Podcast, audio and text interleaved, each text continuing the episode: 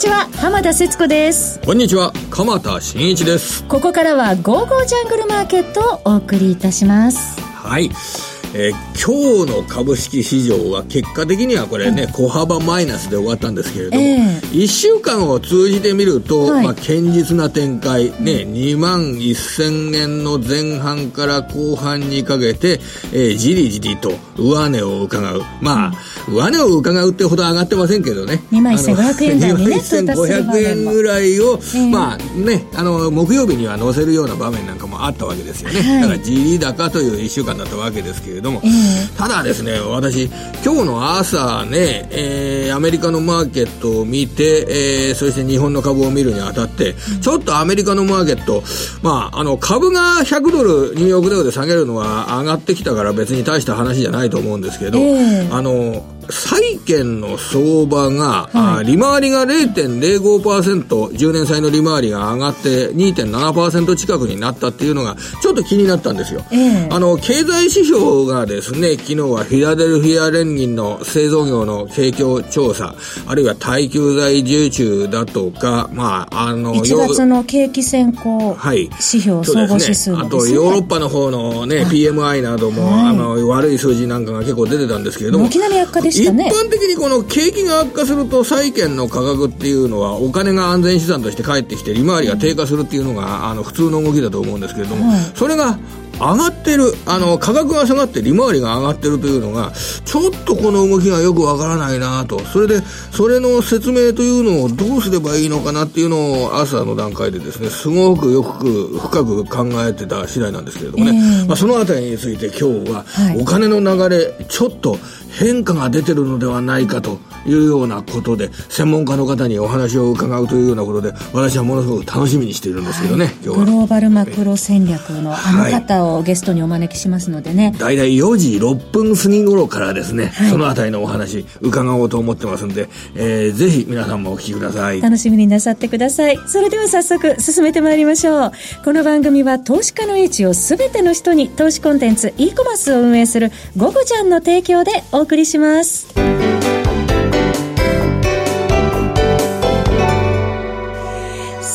来週スケジュール見てますと、もう目白押しですね、そうですね。やはりこれね、えー、パウエル FRB 議長の議会証言だとか、えー、まあ、あとはアメリカと北朝鮮の首脳会談ですとか、はい、それから米中の貿易摩擦問題がどういうふうに結果を見るのかどうかですとか、まあ、様々な、これですね、うん、あの、経済指標を踏まえ、政治日程を踏まえ、あ来週はいろいろなあ話が出てきますので、マーケットがどう動くか興味深いところです。で、えー、これはまあ予想するというのは難しいようなあ政治情勢ですとかね、はい、あの難しいような部分があるかと思いますが、今ただ世の中の、うん、で動いていること、そして今決算説明会だとかで話を伺って、はい、えー、それで私なりに考えることは、いろいろ政治の情勢だとか金融政策の情勢ってマーケットにとって非常に重要なんですけれども、はい、世の中は、あやはり未来に向けて動いてるということを着実に感じるなと思ってます。はい、で、電子部品会社の業績っていうのは、えー、10、12月期悪い会社が結構目立っていて、1、3月期も在庫調整の必要性があるんで結構落ち込むような会社なんかが出てくると思うんですけど、はい、ただ、あの、来年はやはり2020年、あの、5G 関連の投資ですとか、5G に対応したあ商品の開発ですとか、これは今、すごく未来を見据えて、あの、電子部品関係の会社ですとかっていうのはやってるんですよ。えー、あの、映画のこの速度っていうのが、すごくこの3、2時間の映画が3秒でダウンロードできるっていうような状況で、えー、映画がすぐダウンロードできて、それで通信インフラっていうのが、まあ、高精度になってくると、えー、スマホなどで見る、この映画の画面なども非常にくっきり鮮明になってきて楽しめると。そういえば、今週はあの、サムスンのあの、折りたたみスマホも 5G 対応という、ああいったものも、本当 5G で通信インフラが変わって、人々の画像の楽しみ方が変わるから、新しい商品が供給されるわけですよね。はい、そうすると、まあ今、あの、新興国でも一人一台スマホが行き届いて、成長がスマホ止まったんじゃないかというような言われるような中で、5G によって、もう一度、えー、様々な商品の活性化、はい、えー、少なくともこれをですね、うん、あの、メーカー側は狙ってるわけですよね。えー、あの、スマホを供給する会社は、もうスマホの成長は止まったから、もううちはダメだなんて言ってないんですよ。UTL もそうですけどね。そう、国民に、世界の国民、人々の中の楽しみっていうのを増やすために、はい、その 5G を受けて、えー、その楽しみを増やすために、どんなことをやれば社会のためになるかっていうのを、2020年後半ぐらいに向けて、はい、だから1年半ぐらい後ですよね、本格普及っていうのは、そのあたりに向けて、今仕事をしてるわけですよね。そのように考えると、うん、株式市場の将来っていうのはそんなに暗くないのではないのかなと、えー、思っている次第でございます。楽しみになってきますね。はい、それでは、本日のゲストの方、この後お招きします。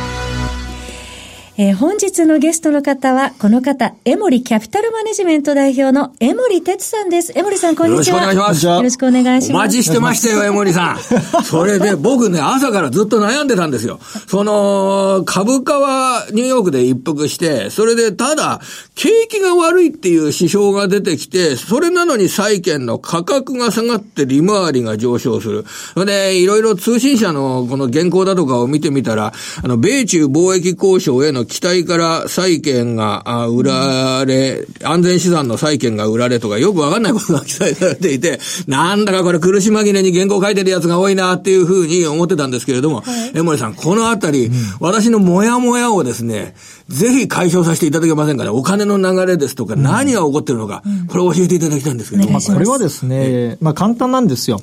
要は、すべての資産が今同じ方向に行ってるってことですね。資産が同じ方向にいってる。えー、だって、この1か月ぐらい見ていただくと、えー、まあ株は結構戻りましたね。はい。まあこれはあの正直私の想定外ですよ。うん、こんなに戻るとは思わなかったですね。うん、ただそれと一緒に何が上がってるのかと。金ですよ。商品市況。がはい、金が一緒に上がるとおかしいじゃないですか。おかしい、ね。おかしいですよね。あ、お金がいろんなものを買ってる。買ってる。債券も結局、利回りが2.6%台までこう、低下してきたというのは、価格が上がってるってことですもんね。そういうことです。お金がいろんなものを買ってる。そういうことですね。これが起こってたってことですか、えー、ただな、あの、何でもかんでも買えばいいってわけじゃなくて、はい、基準があるわけですよ、うん、その基準が何かというと、ボラティリティですよ。うん、ボラティリティが低いものを買っていくと。で、今、幸いというか、うん、あこの2、3週間、もう、例えばビックスなんかもね、えー、もう直近15ポイント割れとかね。ずっと低下してますね。ものすごい下がってきてて、まあ、要はその市場が今、そういう意味では上下に動かなくなってるわけですよ。で、上下に動かなくなると、まあこれ去年のもう10月以降は上下にしか動かないっていうかね、もう1日で500円、600円、500ドル、600ドルってもう普通に動いてましたよね。もうそれも上下足すともう1000ドルとかね、はい、っていう話だったのが今はもうほとんど動かない。となると、ボラティリティが下がってくるわけですよ。で、ボラティリティが下がってくると、これは、あの、リスクが低下したという認識を機械がするわけですね。うん、はい。まあ、機械と言ったらあれですけど、まあ、そういう計算になるわけですよね。えー、まあ、AI でも何でもいいんですが、うん、あの、まあ、リスクが低下したと。はい、で、低下すると、あの、例えばいろんな資産を買う。戦略をする投資家、まあ、機関投資家さんとかですね、要は空売りとか、先物をショートするとかしない人たち、いわゆるロング、買うことしかしない投資家は、いろんなセットを、そのボラティリティの低さを見て、その資金をどこに向けるかっていう、その比率を決めるわけですね。で、例えば株が低ければ株少し多め、金が低ければ金を少し多めと。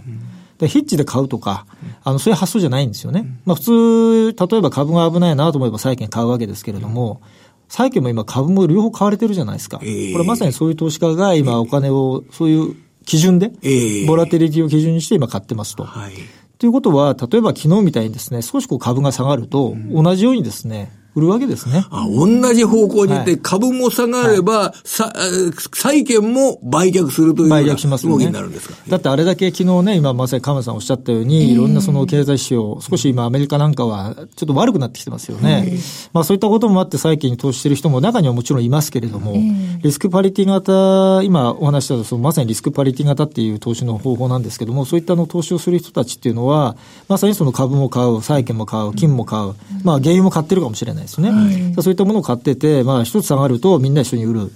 で特にあの、このやっぱり2、3週間で、あまりこう皆さん感じてらっしゃらないかもしれないんですけども、テクニカル的にはかなり変わりすぎですよね。かなり加熱気味にはなってる。市場の雰囲気は加熱してないんですけど、テクニカル的には結構加熱してきてるんで、もしかしたらその少し売った方がいいのかなっていう人が出始めてるかもしれない。はい、で、今度一番怖いのは、このじゃあ売ろうかっていう人が何かのきっかけで出てきたときに、全部の資産が同時に下がるわけですよ。同じ方向に同じ方向に行きますよね、当然ですけども。となると、金は当然下がっちゃう。はい。えー、債券も売られちゃう。で、なぜか金利が上がっちゃうっていうですね、もうわけのわからない動きになる可能性がある。で、そうなると、金利上がると困る人も結構いるわけですよ。はい、まあ、金利の上昇というのは当然これ株には良くないわけで、うん、まあ、本来ね、株が下がれば金あの、債券買って、金利が下がるはずなんですけどね。多分今回はそうならない。でならなかったとすると、これは一回下がり出すと、まあ、スパイラル的に、えー、全部が一緒に落ちていくと。はい、去年の12月、まあ、クリスマス明け以降、まあ、順調に戻ったように見えますけどね。えー、まあ、これは、まさにその、まあ、反動ですよね。はい、で、少しこう市場が安定してきたので、少しこう皆さんも、えー、投資家もですね、グローバルにちょっとじゃあキャッシュを入れていこうかと。ね、その、そういった投資に入れていこうかっていうので、まあ、じりじりじりじりと上がってきた。で、結局片方で、まあ、あの、まあ、私がやってるようなそのマクロ戦略で、株が割高だってことでですね、ショートしている人たちは、売るんですよ。割高ですから、実際。これは私見方全く変わってないんですけど、これ日本もアメリカも株価は割高なんで、普通買わないんですよ。そういうバリエーションで見てる人たちは。ショートするんですよね。そういう人たちが今、引っかかっちゃってるんですよ。そういう帰りにやられちゃってて。で、それの巻き戻し、まあ、特に多分日経の先物もそうだと思いますけれども、それで上がっちゃってる。なので、この巻き戻しが終わっちゃうと、何が残るのかっていうと、現物とか、そういったものの買いだけが残っちゃうと。だから市場が今やっぱり見てると、その、本来アメリカの株、まあ、特に企業業績から見たバリエーションがもう、まあ、去年のどうですかね、後半よりももう高いですよね、実はね。はい、それ気づいてない。うん、あとはその第一四半期の業績、もう現役の予想になってるじゃないですか。はい、3.1%ぐらいでしたっけ。えー、ということは、株価割高じゃないですか。普通に考えたら。で買うレベルではないと。でも買ってる人がいる。これはもう完全にモメンタムで買われてるんですよね。だちょっと中身がないかなという気がするので、ここはそろそろちょっと気をつけていかないと、いけない水準かなちょうど昨日のそのニューヨークダウも下がって、えー、10年債の利回りも上ががは上がったというような動きっていうのは、はい、そのお金があちょっと逆方向に向かうような、その兆しという捉え方もした方が無難ですよまあ一日でね、そういうふうになるわけではないので、あの、もちろんその単なるおしめかもしれませんしね、わかりませんけれども、そういった動きがやっぱり2、3日続いていくようだと、ちょっと一回売った方がいいのかなとかね、うん、そういう方がやっぱり出てくる可能性がありますんでね、うん、それがやっぱりこう、気づいた時に下がってましたっていうと結構多いじゃないですか。ということは、江森さん。は基本的な戦略は、じゃあ、ショートまあ、ショートがね、結構やっぱ引っかかっちゃってるんですよ、みんなね。えー、なので、今ここまで上がってるんですよ。うん、なので、まあ、この週末までにどれぐらいその、ショートポジションの解消が進んでるか次第でしょうね。これは進んじゃえば逆に、軽くなる、なっちゃうんで、ショートがね。ロングしか残らなくなっちゃうので、でこれ現物のロングですから、これは耐えきれなくなると、落ちるしかなくなるっていうね、ことになりかねないレベルかなと。思ってますけどね。はい。うん、株については、やはりアメリカ株、日本株とも、えー、この上がる場面に対してはちょっと慎重に構えた方がいいと。まあ、そうですね。慎重の方がいいんじゃないですかね。えー、うん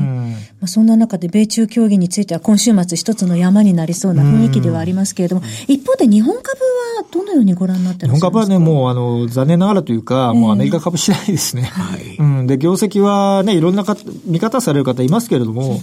実際はもう、ピークですよね。実際はね。この10、12月期、11月、12月を落ち込んで、で私最近よくしてる話では、12月の在庫水準っていうのが随分1年前と比べると増えてるような会社なども多いんで、1、3月期の生産は低くなりそうですよっていうような話はしてるんですけれども、えー、かなり業績の方が1、3悪いんですが、これ46だとか7級だとかに回復するっていうのは、ちょっと、あの、あんまり楽観しない方がいいっていう感じですね。あ、それちょっとわからない面はありりますけれども、やっぱりあの循環なんですよね、要はね、これやっぱり長いこう景気トレンドがもう7、8年ぐらい続いてきてですね、そうですね、うん、そのやっぱりあの循環がまだその起きていないっていうかですね、次の循環ってやっぱりあの景気調整だと思うんですよね。はい、でそこでそれが起きないでもう一回吹きますかっていうとね、これなかなか難しい、アメリカだとそのリーマンショックの後の10年ですもんね。うん、で日本はあの東日本大震災の後の7年ぐらい、はい、まあ基本的には結構上向きの基調などはあったわけですけれども、やはりそこの転換に備えようというのは大切なことなんでしょうかね。そうですよね。おそらくその次起きることっていうのは、やっぱり景気拡大ではなくて、はい、まあリセッション、リセッションまでいくかどうか別にして、まあ景気のその調整ですね。これをやっぱりちょっと念頭に入れて、今年来年見ていった方がいいっていうのは、これもう私年初から全く変わってないですね。はい、引き続き海外経済の動向ですとか、そうですね。はい、アジアの動向も見ながら、あとやっぱ政治ですね、今年はね。はい。はい為替はどうですか？為替もね、全く動かないですね。で、これもね、あの、想定より強いです。っていうのは、やっぱりその、以前からこう話してた、あの、米中、えっ、ー、と、すみません、日米通商交渉ですね。はい。まあ、ようやくちょっと話がね、出始めましたけれども、これがなかなか、あの、進んでなかったので、なんとか円高が止まっていたと。で、今ね、あの、もう来週ぐらいには結論出てくると思いますけど、米中のね、通商問題、通商交渉も、まあ、ある程度結論が出るのかもしれませんけれども、まあ、次そうなると今度日本ですから、で、これね、日本の場合はね、これ、試算がいろいろ出てるんですけど、かなり大変な話で、これ、最悪自動車の、まあ、主要発射、収益3割なくなるっていうね。そんな試算も出てるんですよ。で、GDP もね、下手したら0.4%ぐらい落ちちゃうと。厳しいですね。うん、やっぱりあの、これ、金額で貿易黒字減らせって話になっちゃうと、これ2兆ぐらい減らせって話になっちゃうと思うんですよね。うん、まあ2兆とか3兆近く。これはね、そこまで本当になったらまずいですね。だここはどうやってその茂木さんなり安倍さんがですね、まあ、止められるかでしょうね、もうそれにかかってますけど、まあ、いずれにしてもこれ、日本にとってはいいことは何もない。ので、はい、少しやっぱり円高のリスクで見なきゃだめでしょうね、はい、最後にあの商品市況ですが、先ほど金のお話、ちらっと伺いましたけども、原油もこのところ上がってきてま原油もね、これ、完全に株と連動ですね、えー、あのファンダメンタルズは決して強くないと思いますよ、あの需要の伸びの予想もですね、いろんな期間、毎回毎回下方修正してます。であとは、あの、 OPEC が今減産してますんで、需給がなんとか、あの、保たれてますけれども、はい、アメリカはこれ、あの、シェールオイルの生産量、また増えますから、あの、普通に考えたら需給は緩みます。なので、今の原油価格はちょっと、私はちょっと高いかなと思ってますね。はい。はい、57ドル手前というところまでね、はい、原油来てますもんね。さて、ここでゴゴジャンからのお知らせです。江森哲さんのメルマガ、江森哲のリアルトレーディングストラテジー。えー、こちらは配信価格、月額税込み4500円で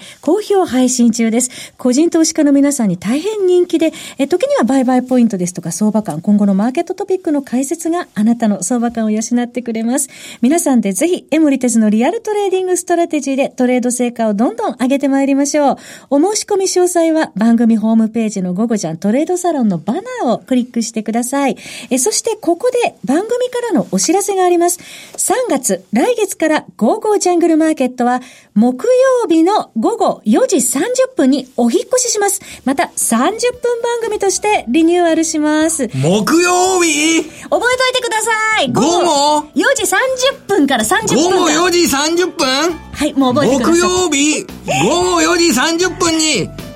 ゴーゴージャングルマーケットですね。はい。次回の放送、3月7日の木曜日の午後4時30分です。江森さんは来月の3月28日。木曜日。3月28日に江森さんね。そうですね。江森さんどうもありがとうございました。久保田さんもありがとうございました。では、3月7日木曜日にお会いしたいと思います。この番組は投資家の位置をすべての人に投資コンテンツ e コマース運営するゴゴジャンの提供でお送りしました。